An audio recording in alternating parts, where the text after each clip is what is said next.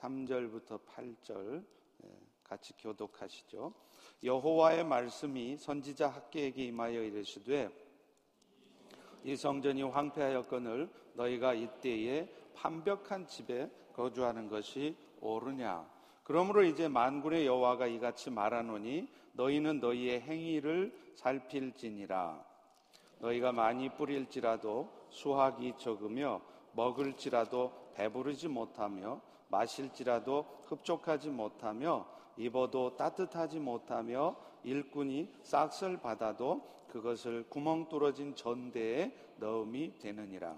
망군의 여호와가 말하느니 너희는 자기의 행위를 살필지니라. 너희는 산에 올라가서 나무를 가져다가 성전을 건축하라. 그리하면 내가 그것으로 말미암아 기뻐하고 또 영광을 얻으리라. 여호와가 말하였느니라. 아멘. 아, 스티븐 커비가 쓴 삶을 바꾸는 일곱 가지 습관이라는 책에 보면 비행에 대한 이야기가 나옵니다. flight. 비행을 하기 전에 조종사는요, 먼저 비행 계획을 세웁니다. 그래서 그들은 이륙하기 전에 가장 먼저 목적지와 항로를 정하고 비행을 시작합니다.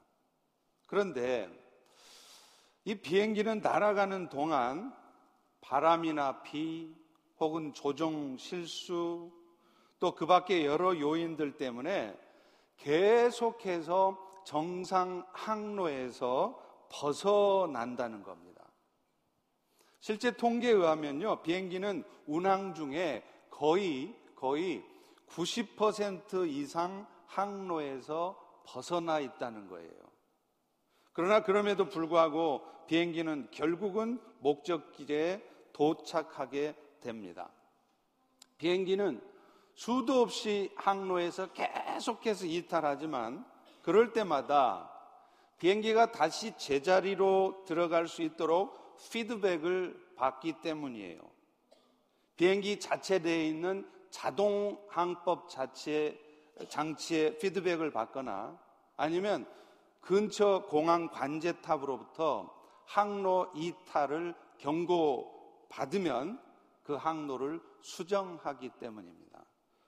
그런데 사실 오늘날 우리 성도들의 삶도 그래요. 어쩌면 비행기가 운항하는 도중에 90% 이상, 무려 90% 이상을 정상 항로에서 벗어나 있듯이 우리 역시도 신앙생활 잘해 가고 있는 것 같지만 사실은 정상 항로에서 자주 벗어나 있는지 모릅니다.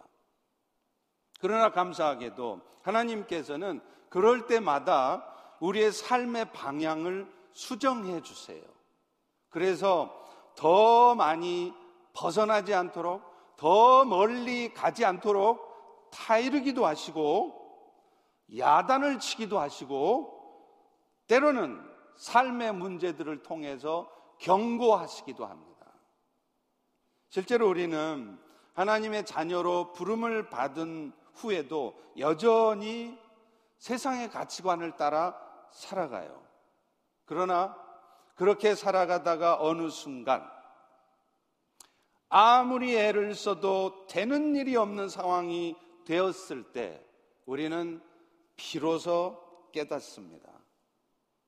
우리가 예수님을 통해서 영원한 생명을 얻게 하신 그, 그 고마우신 하나님을 떠나서 살아간다고 하는 것이 얼마나 헛된 일인가를 깨닫게 하세요. 또요, 매 순간순간 성령님을 통해서 우리의 삶을 인도해 가고 계시는데도 그저 그저 내 뜻대로 일이 되지 않았다고 걱정만 하고 불평만 하면서 그러면서도 결국에는 결정적인 순간에는 내 생각대로만 고집스럽게 살아가는 것이 얼마나 어리석은 짓인가를 깨닫습니다. 그런데 안타까운 것은요, 그런 심각한 일이 터지기 전에는 우리는 좀처럼 깨닫지 못한다는 거예요.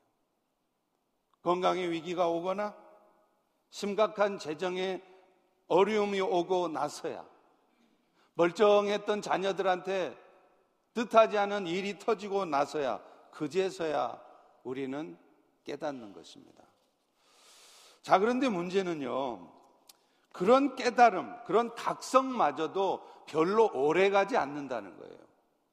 어느 순간부터 인생의 어려움이 사라지면은요, 우리는 또다시 자기도 모르게 영적으로 무감각해집니다. 지금 오늘 본문에 나타나는 이스라엘 백성들이 그래요.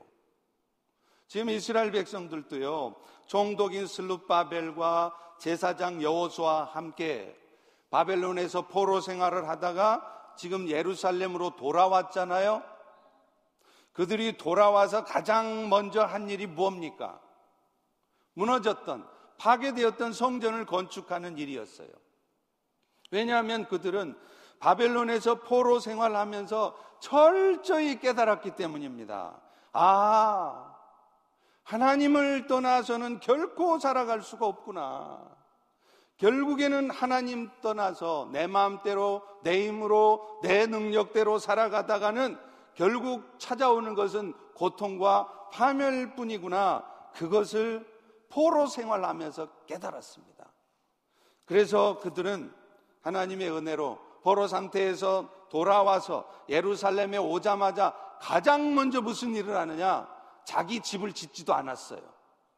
먹고 살일 걱정하지도 않았어요.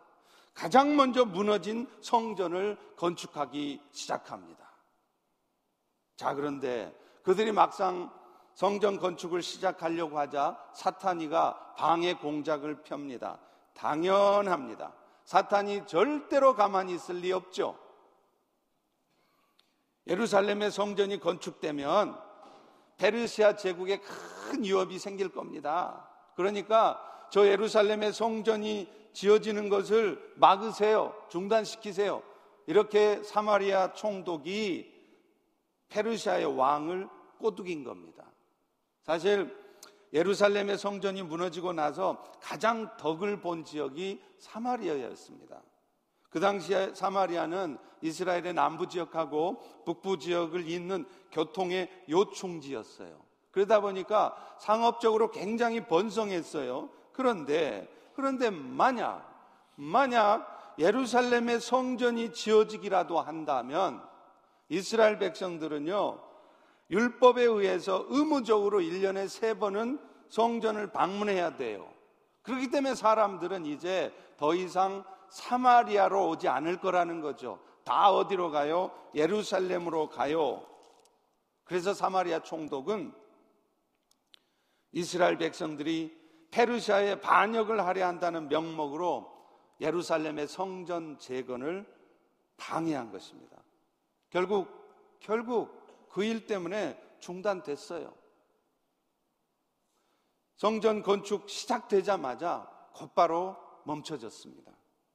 그리고 그 상태가 어느덧 15년이 지났습니다. 처음에는 이스라엘 백성들도요, 성전 재건이 딱 중단되니까 안타까웠죠. 자신들의 삶에 가장 중요한 게 성전 재건인데 이게 중단되다니 큰일 났네. 그러면 안 돼. 그런데요, 그것도 잠시였습니다. 어느 순간서부터인가는 그런 상황에 익숙해져 버린 거예요. 그래서 성전이 지어지든 말든 성전 재건이 중단되고 지금 황폐해지건 말건 이스라엘 백성들은 또 다시 또 다시 바벨론 포로 잡혀가기 전의 모습과 똑같이 살아가고 있는 것입니다. 바로 이런 상황에서 하나님께서는 그 이스라엘 백성들의 항로를 수정해 주기 위해서 학계 선지자를 통해 이스라엘 백성에게 경고하시는 거예요. 4절을 다 같이 한번 읽어보겠습니다. 시작. 이 성전이 황폐하였거늘 너희가 이때에 판벽한 집에 거하는 것이 옳으냐? 여기서 판벽한 집이라는 것은 아주 좋고 화려한 집이라는 말이에요. 그 당시의 집은요, 그야말로 칸막이가 없어요. 통짜 집이에요. 그래서 좀 돈이 있는 사람들은 그 집 안에다가 벽을 세워요. 판벽을 하는 거죠. 그래서 그 집안의 방을 두 개 혹은 세 개씩 만들어 놓습니다. 이건 아주 좋은 집에 속한 거예요. 그런데 하나님께서는 지금 이스라엘 백성들을 향해서 성전 제거는 중단됐는데 너희는 지금 그렇게 판벽한 집에 편안한 집에 사는 것이 옳으냐 도전하신 것입니다. 하나님께서 이 말씀을 하신 이유는 지금 이스라엘 백성들이 좋은 집, 맨션 같은 집에 사는 것을 탓하는 게 아니에요. 정전 재건이 중단된 것에 대한 안타까운 마음들은 사라지고 언제부턴가 자신들의 삶에 몰두해서 살아가는 것 이것을 지적하신 것이지 그들이 크고 좋은 넓은 집에 사는 것을 탓하는 게 아닙니다. 이렇게 성전은 황폐해져 있는데도 자신의 삶에만 몰두하는 이스라엘 백성들에게 학계 선지자는 말씀을 해요. 6절에 보십시오. 우리 다 같이 한번 읽어보겠습니다. 시작. 너희가 많이 뿌릴지라도 수확이 적으며 먹을지라도 배부르지 못하며 마실지라도 흡족하지 못하며 입어도 따뜻하지 못하며 일꾼이 싹쓸 받아도 그것을 구멍 뚫어진 전대에 넣음이 되리라. 이 말씀은 지금 이스라엘 백성들이 자신들이 해야 될 일은 잊은 채로 살아가면 자신들의 삶에 이런 일이 있을 것이라고 아마도 너희들 이런 일 생길 걸 하고 경고하신 것입니다. 실제로 그렇습니다. 9절과 10절에도 보십시오. 너희가 많은 것을 바래고 그렇게 살았지 결과는 어떻게 됐니? 도리어 적었을 걸. 너희가 집으로 가져갔지만 내가 불어버렸기 때문이라는 거예요. 일이 이렇게 된 이유가 뭘까요? 하나님께서 곧바로 그 답을 주세요. 이유가 뭔 줄 아니? 내 집은 황폐해 있는데 그 엄청난 놀라운 은혜를 거저 받은 너희들은 각각 자기 집을 짓는 데만 발이 빨랐기 때문이다. 이렇게 말씀합니다. 제가 어렸을 적에요. 저희 어머니께서 저희 아버님 건강을 챙기시느라고 집에서 불개미를 키운 적이 있어요. 아마 민간요법으로 불개미를 키우면 불개미를 먹으면 건강에 좋다는 말을 들으셨던 것 같습니다. 그래서 아주 큰 상자에 카스테라 빵을 넣고 그 안에 불개미를 키웠는데요. 어느 날 참 재미있는 모습을 보았습니다. 그 개미 한 마리가요. 자기 몸집보다 몇 배는 더 커요. 엄청 큰 빵 조각을 열심히 밀고 가는 거예요. 막 이렇게. 저는 물끄러미 그 모습을 바라보다가 갑자기 장난기가 발동을 해서 훅 하고 불어버렸습니다. 그랬더니 개미는요, 방금까지 죽으라고 밀고 왔던 빵 조각이 한순간에 사라지니까 그 잃어버린 빵 조각을 찾느라고 정신이 없는 거예요. 빵 조각은 이미 저 멀리 날아가 버렸는데 그 빵 조각이 아쉬웠는지 우왕 좌왕 없어진 빵 조각을 찾는 겁니다. 그런데 여러분 사실은 이 개미 모습이 바로 우리 모습일 수 있다는 겁니다. 하나님 나라 일에는 별 관심이 없습니다. 그저 사는 일에 관심이 있습니다. 그런데 그렇게 살면 아무리 열심히 일해도 돈은 잘 안 벌어질 거라는 거예요. 또 어찌어찌해서 돈을 모아봤자 뜻하지 않는 일이 터지면 그 모았던 돈이 한순간에 날아가 버린다는 거예요. 여호와께서 후 하고 불어버리면 그것 다 날아간다는 거예요. 너희가 그것을 집으로 가져갔으나 가져갔으나 내가 불어버렸느니라. 여러분 가족 중에 누가 큰 병에 걸려서 수술도 해야 되고 치료를 해야 된다고 하는데 모았던 돈 아깝다고 그 돈 안 쓸 수 있어요? 동생이 지금 일이 잘못돼서 감옥 간다는데 죽으라고 모았던 돈 아깝다고 모른 채 할 수 있습니까?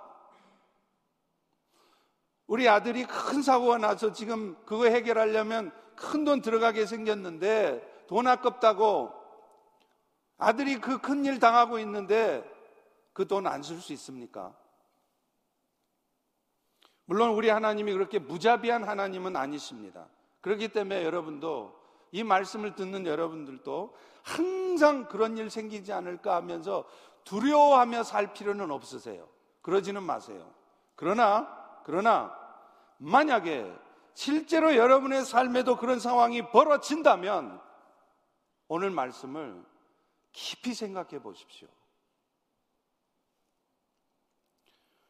학계 선지자는 그들의 항로 수정을 위해서 다음과 같이 말씀을 합니다. 우리 다 같이 7절을 읽어보겠습니다. 이것은 이스라엘이 아니라 우리에게 하나님이 하시는 말씀이에요. 시작. 만군의 여호와가 말하노니 너희는 자기의 행위를 살필지니라. 여기서 자기의 행위를 살핀다는 말은 삶의 초점을 다시 잡으란 말이에요. 지금 비행하는 목적지가 데스티네이션이 어딘지 그 목적지를 다시 보라는 거예요. 우리의 항해의 목적지는 이 땅이 아니라 결국에는 영원한 하나님의 나라라는 저 천국이라는 것을 다시 한번 보라는 것입니다.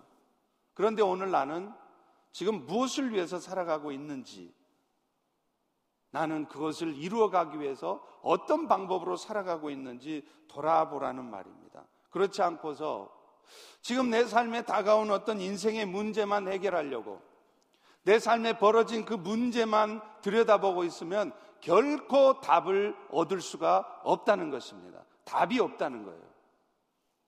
사무엘상 9장에 보면요. 사울 왕의 아버지인 기스가 암나기를 잃어버린 사건이 나와요.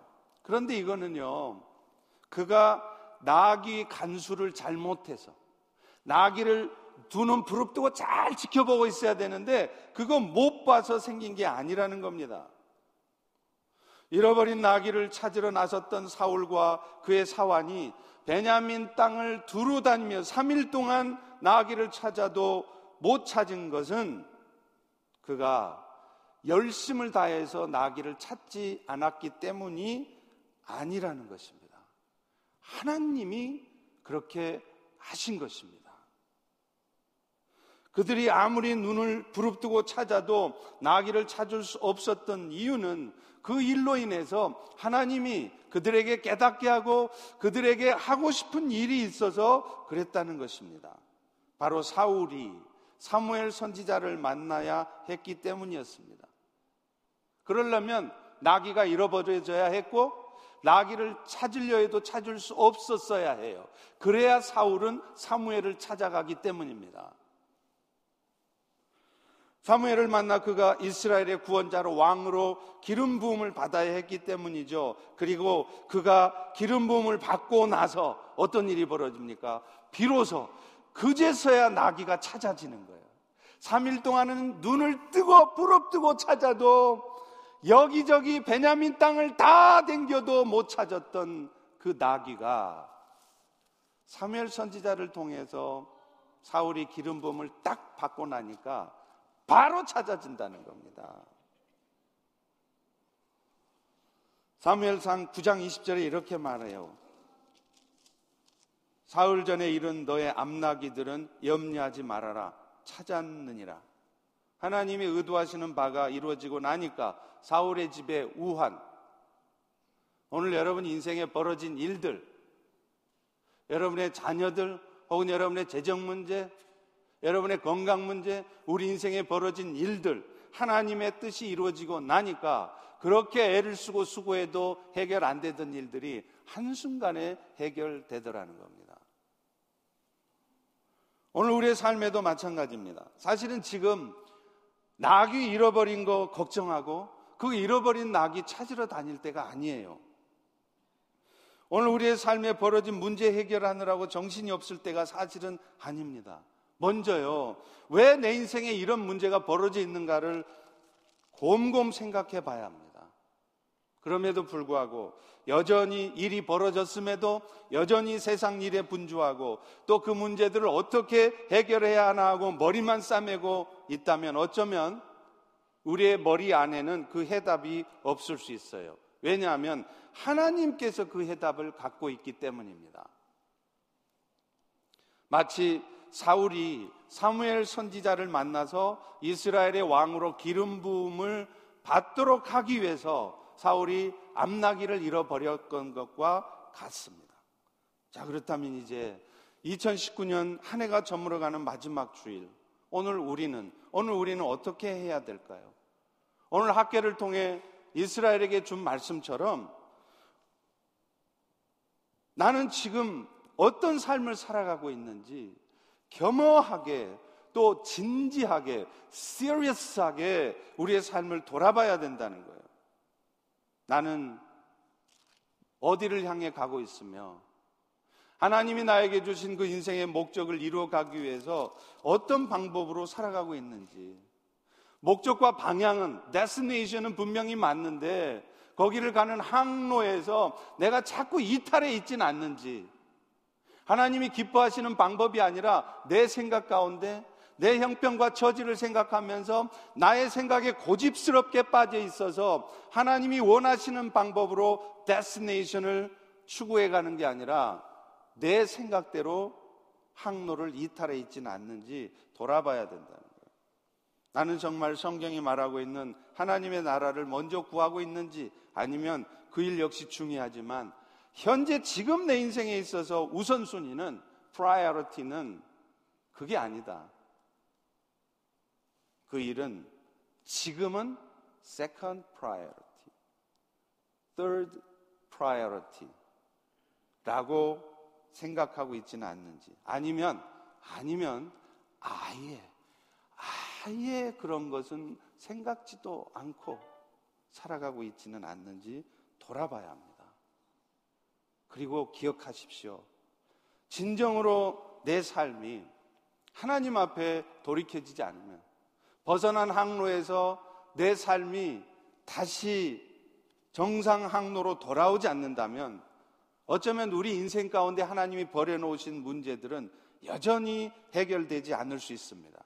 그것이 자녀 문제든, 그것이 여러분의 건강 문제든, 그것이 여러분의 재정 문제든 그 해결도 없을 수 있다는 것입니다. 마치 사우리가 아무리 길을 쓰고 잃어버린 나귀를 찾으러 다녀도 혼자도 아니고 사완까지 대동하고 베냐민 땅 전체를 3일 동안 눈을 씻고 찾아도 찾을 수 없었던 것과 같습니다. 그렇다면 이 한 해가 머물러 가는 이 시점에 자기 행위를 살피면서 해야 될 것이 뭘까요? 8절입니다. 다 같이 한번 읽습니다. 시작. 너희는 산에 올라가서 나무를 가져다가 성전을 건축하라. 그리하면 내가 그것으로 말미암아 기뻐하고 또 영광을 얻으리라. 우리가 할 일은 뭐냐? 무너져 있는 성전을 다시 건축하는 거예요. 우리는 성전 건축하면 예배당 건축을 생각합니다. 그런데 오늘날 성전은 예배당이 아닙니다. 예배당은 그저 예배 드리는 빌딩, 장소에 불과해요. 우리 성도의 몸, 여러분 한 분한 한 분이 다 성전이에요. 원래 성전이라는 말 자체가 하나님이 거하시는 곳이라는 뜻 아니에요? 거룩할 성자, 집전자. 하나님이 거하시는 집이란 말이에요. 그래서 고린도전서 3장 16절은 이렇게 말합니다. 너희 몸이 너희 성도 한 사람 한 사람이 하나님이 거하시는 거룩한 성전인 줄을 알지 못하느냐? 따라서 지금 학개가 성전을 건축하라는 말씀은 예배당 건축하라는 말이 아닙니다. 예배 공간 부족하니까 new building을 건축하라는 얘기가 아닙니다. 하나님이 거하시는 성전이 된 우리 몸을 무너져 있는 우리의 몸, 거룩하지 못하고 세상의 욕심과 헛된 생각에 사로잡혀 있는 우리의 몸을 다시 거룩하게 하라는 거예요. 내 삶의 데스티네이션을 다시 분명하게 초점을 잡으라는 겁니다. 항로에서 이탈해 있다면 이제 이 2019년 마지막 주일 이 선포되는 말씀을 듣고서 다시 정상 항로로 돌아오라는 겁니다. 그리고 그리고 우리의 바깥에 세상 가운데 더 많은 하나님의 성전을 세워가라는 것입니다. 그러므로 참된 성전 건축은 먼저는 더욱 거룩해진 성도들의 삶을 말하는 것이고 또한 그런 거룩해진 성도들의 삶을 통해서 세상의 영혼들도 하나님이 거하시는 성전 되게 하는 일들입니다. 결국 날마다 영혼이 구원되어지는 세상 선교를 이루어 가라는 것이죠. 사실 하나님이 가장 기뻐하시는 일이 뭐냐면 여러분들의 섬김을 통해서 여러분의 그 거룩한 삶을 통해서 여러분의 데스티네이션이 분명한 목적이 분명한 여러분의 삶을 통해서 세상의 사람들의 영혼이 구원되어지는 거예요. 그래서 예수님도 마지막 승천하면서 제자들에게 유언과도 같은 말씀으로 남겼잖아요. 지난 주일에 우리가 살펴봤잖아요. 모든 족속에게 가서 그들을 제자를 만들어라는 make disciple 하라는 거예요. 우리를 먼저 구원해 주신 이유를 고린도후서 5장 18절도 이렇게 설명하고 있습니다. 모든 것이 하나님께로 났으며 그가 그리스도로 말미암아 우리를 자기와 화목하게 하시고 또 우리에게 화목하게 하는 직분 피스메이커의 사명을 주셨으니 그래서 그런 이유 때문에 저희 펠로시교의 목적 선언문도 뭡니까? 모든 족속을 제자 삼아 하나님께 영광 돌리는 것이다. 라고 우리 교회도 목적 선언문에서 그렇게 선언하고 있지 않습니까? 그런데 여러분 아십니까? 정말로 정말로요. 진실로 진실로 제가 예수님처럼 여러분에게 이르는데 성전 건축 일에 신경 쓰고 있잖아요. 먹고 사는 문제도 그분이 진짜로 책임지십니다. 저는 수도 없이 봤습니다. 성경이 증명합니다. 이전에 성전 재건에 신경 안 쓸 때는 아이고 내가 지금 그런 데 신경 쓸 때요. 지금 내 먹고 살기도 힘들어 죽겠는데 그러면서 그 일에 열심히 하고 있으면 뭐라고요? 곡식 종자가 익지 않을 거래요. 그런데 그랬던 그들이 이제 학계 선지자의 말씀에 도전을 받고 오늘 이 선포되는 말씀을 통하여서 마음의 결단을 하고 이제 여러분의 항로를 바꾸면 어떤 일이 벌어지느냐? 이제 너희의 삶에도 곡식 종자가 풍성해질 것이며 내가 너희에게 복을 얻게 할 거라는 거예요. 학계 2장 18, 19절에 말씀합니다. 너희는 오늘 이전을 기억하라. 여호와의 성전 지대를 쌓던 날부터 기억해 보라. 너희가 그 성전 재건을 중단할 때부터 곡식 종자가 창고에 있었느냐? 감람나무 열매가 있었느냐? 그 다음이 중요해요. 그러나, 그러나, from now on, from today on, 내가 너희에게 복을 주리라. 물론 우리가 세상 복 받으려고 그리해야 되는 거 아닙니다.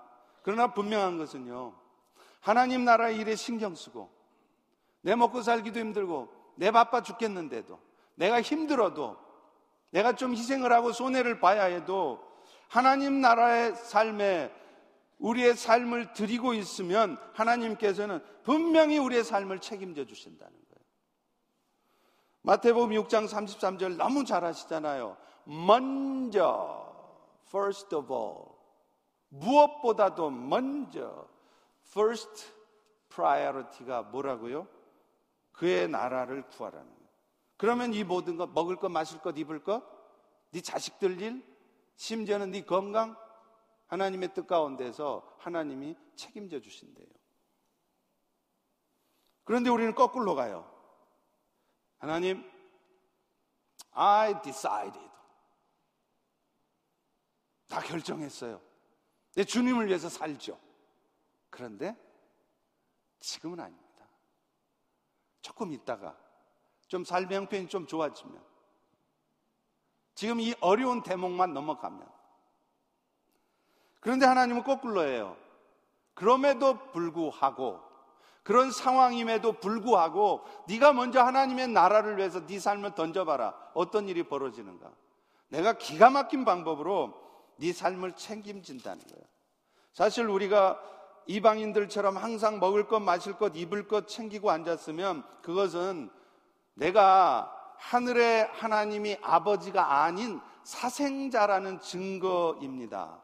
마태복음 6장 31절 32절에 분명히 말해요. 그러므로 염려하면서 뭐 먹을까, 뭐 마실까, 무엇을 입을까 하지 말라는 거예요. 왜냐하면 이것은 이방인들이나 구하는 거래요.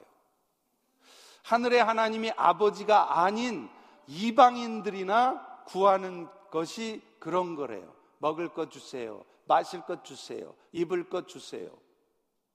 너희 하늘 아버지께서는 너희가 그것, 구하지 않아도 이미 있어야 될 줄을 아신대요.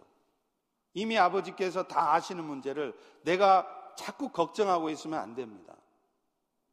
여러분, 그런 먹고 살 걱정 붙들어 매세요.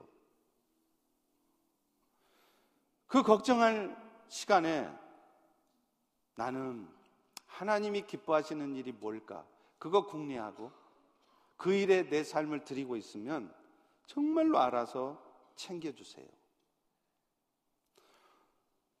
전설적인 전도자 디엘 무디는요, 어렸을 때 부흥 집회에 참석했습니다. 근데 그때 헤네스 발렐이라고 하는 영국 목사의 설교를 들으면서 마음이 뜨거워졌대요. 그 목사님이 이렇게 챌린지 했습니다.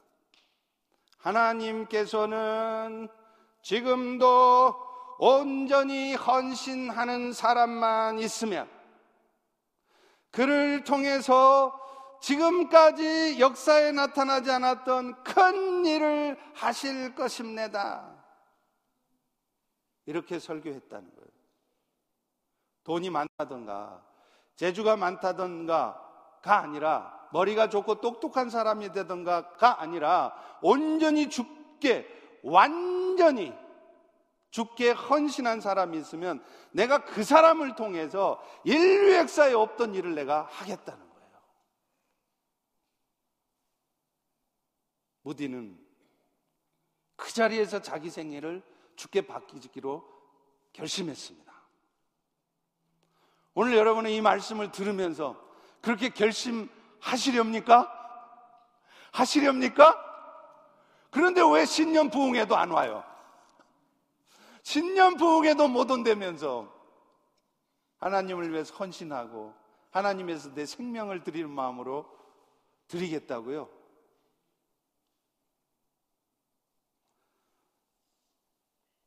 무디는 그 자리에서 너무 기뻐서 눈물이 비 오듯 쏟아졌다는 겁니다. 그리고 나서 어떤 일이 벌어집니까? 그 무디, 배운 것도 없고 공부도 못하고 머리도 지질이 나쁜 무디, 여러분들처럼 박사학위도 없는 무디, 그가, 그가 인류 역사에 없었던 일이 일어나게 했습니다. 미국의 경제 공황기, 그렇게 먹고 살기 힘들 적에 무려 100만 명을 축계로 돌아가게 했어요. 우리는 평생 살면서 단 10명도 복음 전에서 그들을 죽게 돌이키게 못했는데 무디는 100만 명의 영혼을 하나님 앞에 돌이켰습니다. 그게 자기 실력으로 됐나요? 자기 능력으로 됐나요? 아니었어요. 하나님 앞에 자신의 삶을 완전히 드렸을 때 하나님이 역사하신 것입니다. 메사추세츠의 플리머스에 가면요. 청교도인들의 기념 박물관이 있어요. 아시죠?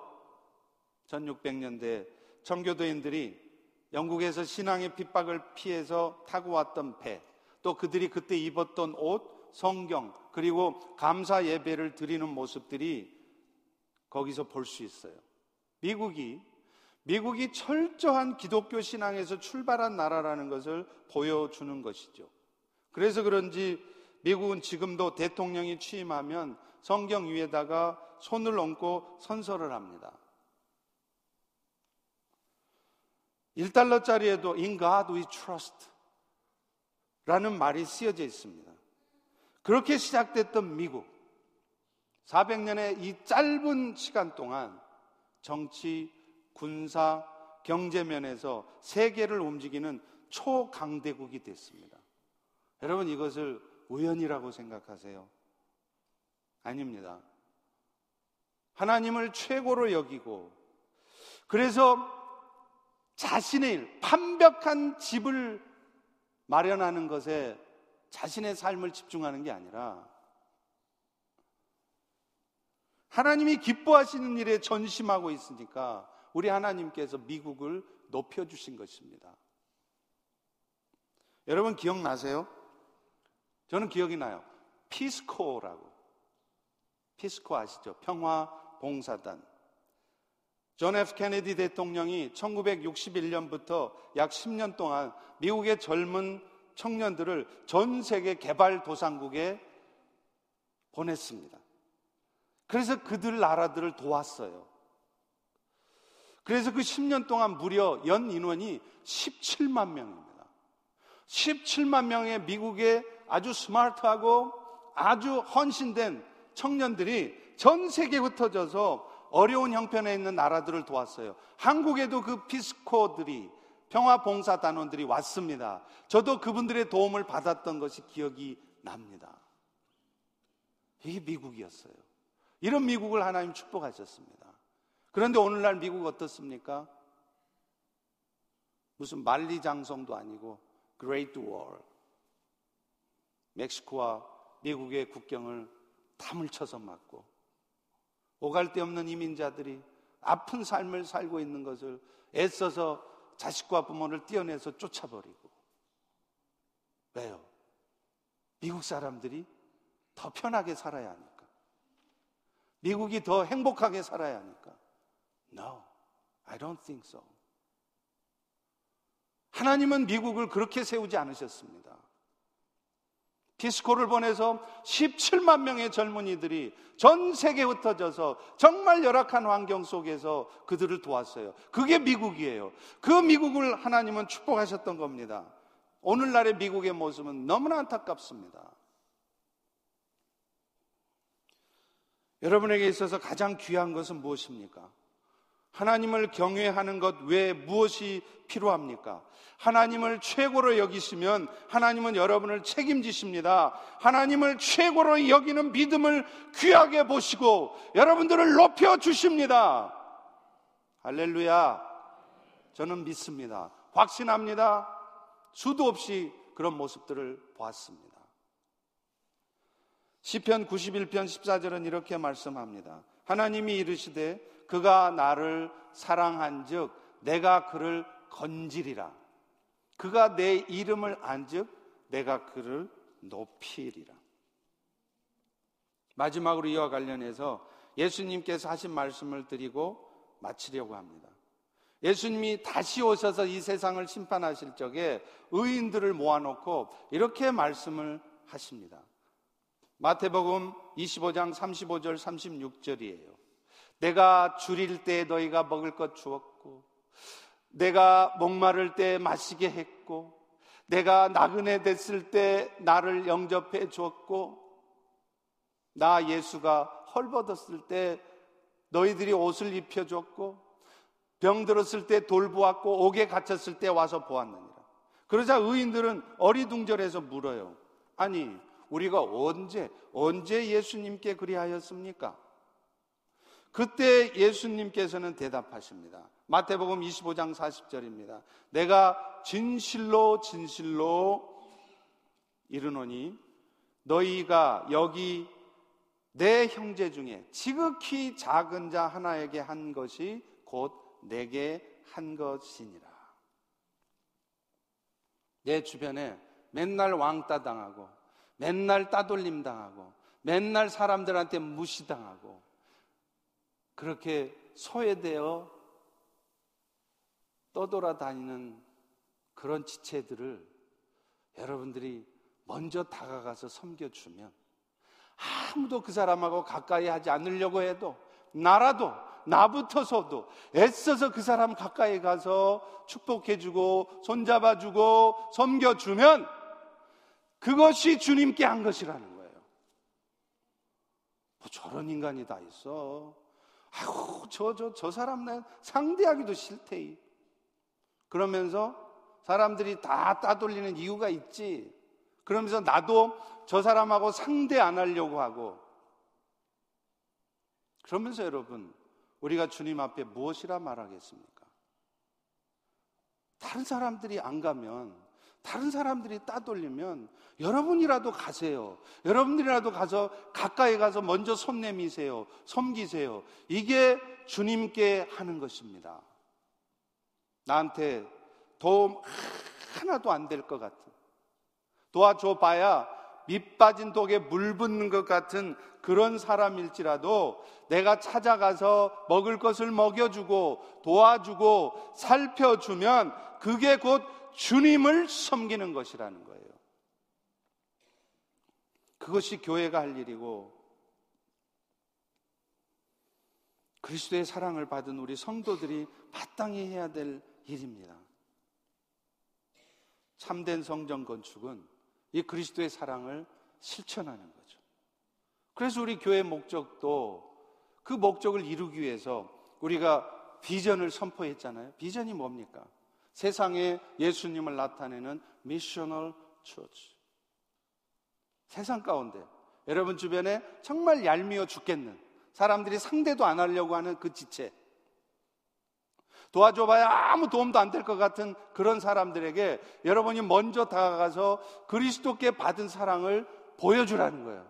나타내라는 거예요. 그게 missional life입니다. 그게 missional church입니다. 그럴 때 교회는 부흥합니다. 그럴 때 교회는 잘 되지 말라고 해도 다 알아서 잘 됩니다.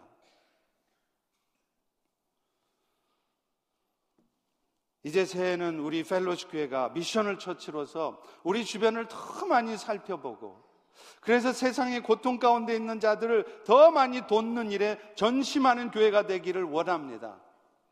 돈 따지고 절차 따지고 여건 환경 따지는 것이 아니라 정말 하나님이 기뻐하시는 것이 무엇인가 그 일에 집중해서 우리의 것을 드리고 섬기고 하고 있으면 하나님께서 펠로시 교회 무너진 성전을 다시 세우십니다. 그런 일들에 내가 할 수 있는 일이 무엇일까 고민하시고 또 애써서 힘들지만 자존심 상하지만 애써서 수고하고 계실 때 하나님께서는 여러분들의 일도 돌보신다는 거예요. 펠로시 교회 일들도 책임져 주신다는 거예요. 이제 2019년 항해를 마치면서 잠시 항로를 이탈해 계신 분이 있다면 펠로십 공항 관제탑을 통해 주시는 이 경고의 말씀을 들으시고 다시 한번 여러분의 빗나가 있던 항로를 수정하시기 바랍니다.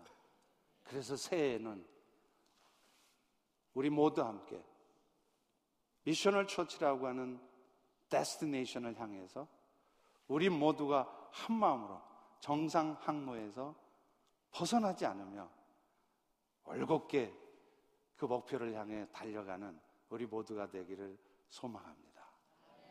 기도하겠습니다. 하나님, 오늘 또 우리의 삶의 우선순위가 무엇인지, 나는 지금 어떤 모습으로 인생을 살아가고 있는지, 오늘 마지막 주일 말씀을 통해 돌아보게 하시니 감사합니다. 우리의 삶의 우선순위를 다시 잘 세워서 하나님께서 주시는 그 경고의 말씀을 다시 한번 마음에 새겨서 더 항로로 더 멀어지지 않도록 그래서 하나님의 기뻐하시는 삶과는 전혀 다른 삶을 살지 않도록 그래서 어느 순간 더 큰 어려움을 겪고 나서야 그제서야 때늦은 후회를 하지 않도록 오늘 우리 모두의 마음을 겸손하게 하시고 주님 앞에 돌이킬 수 있도록 은혜 베풀어 주시옵소서. 예수님의 이름으로 기도합니다. 아멘.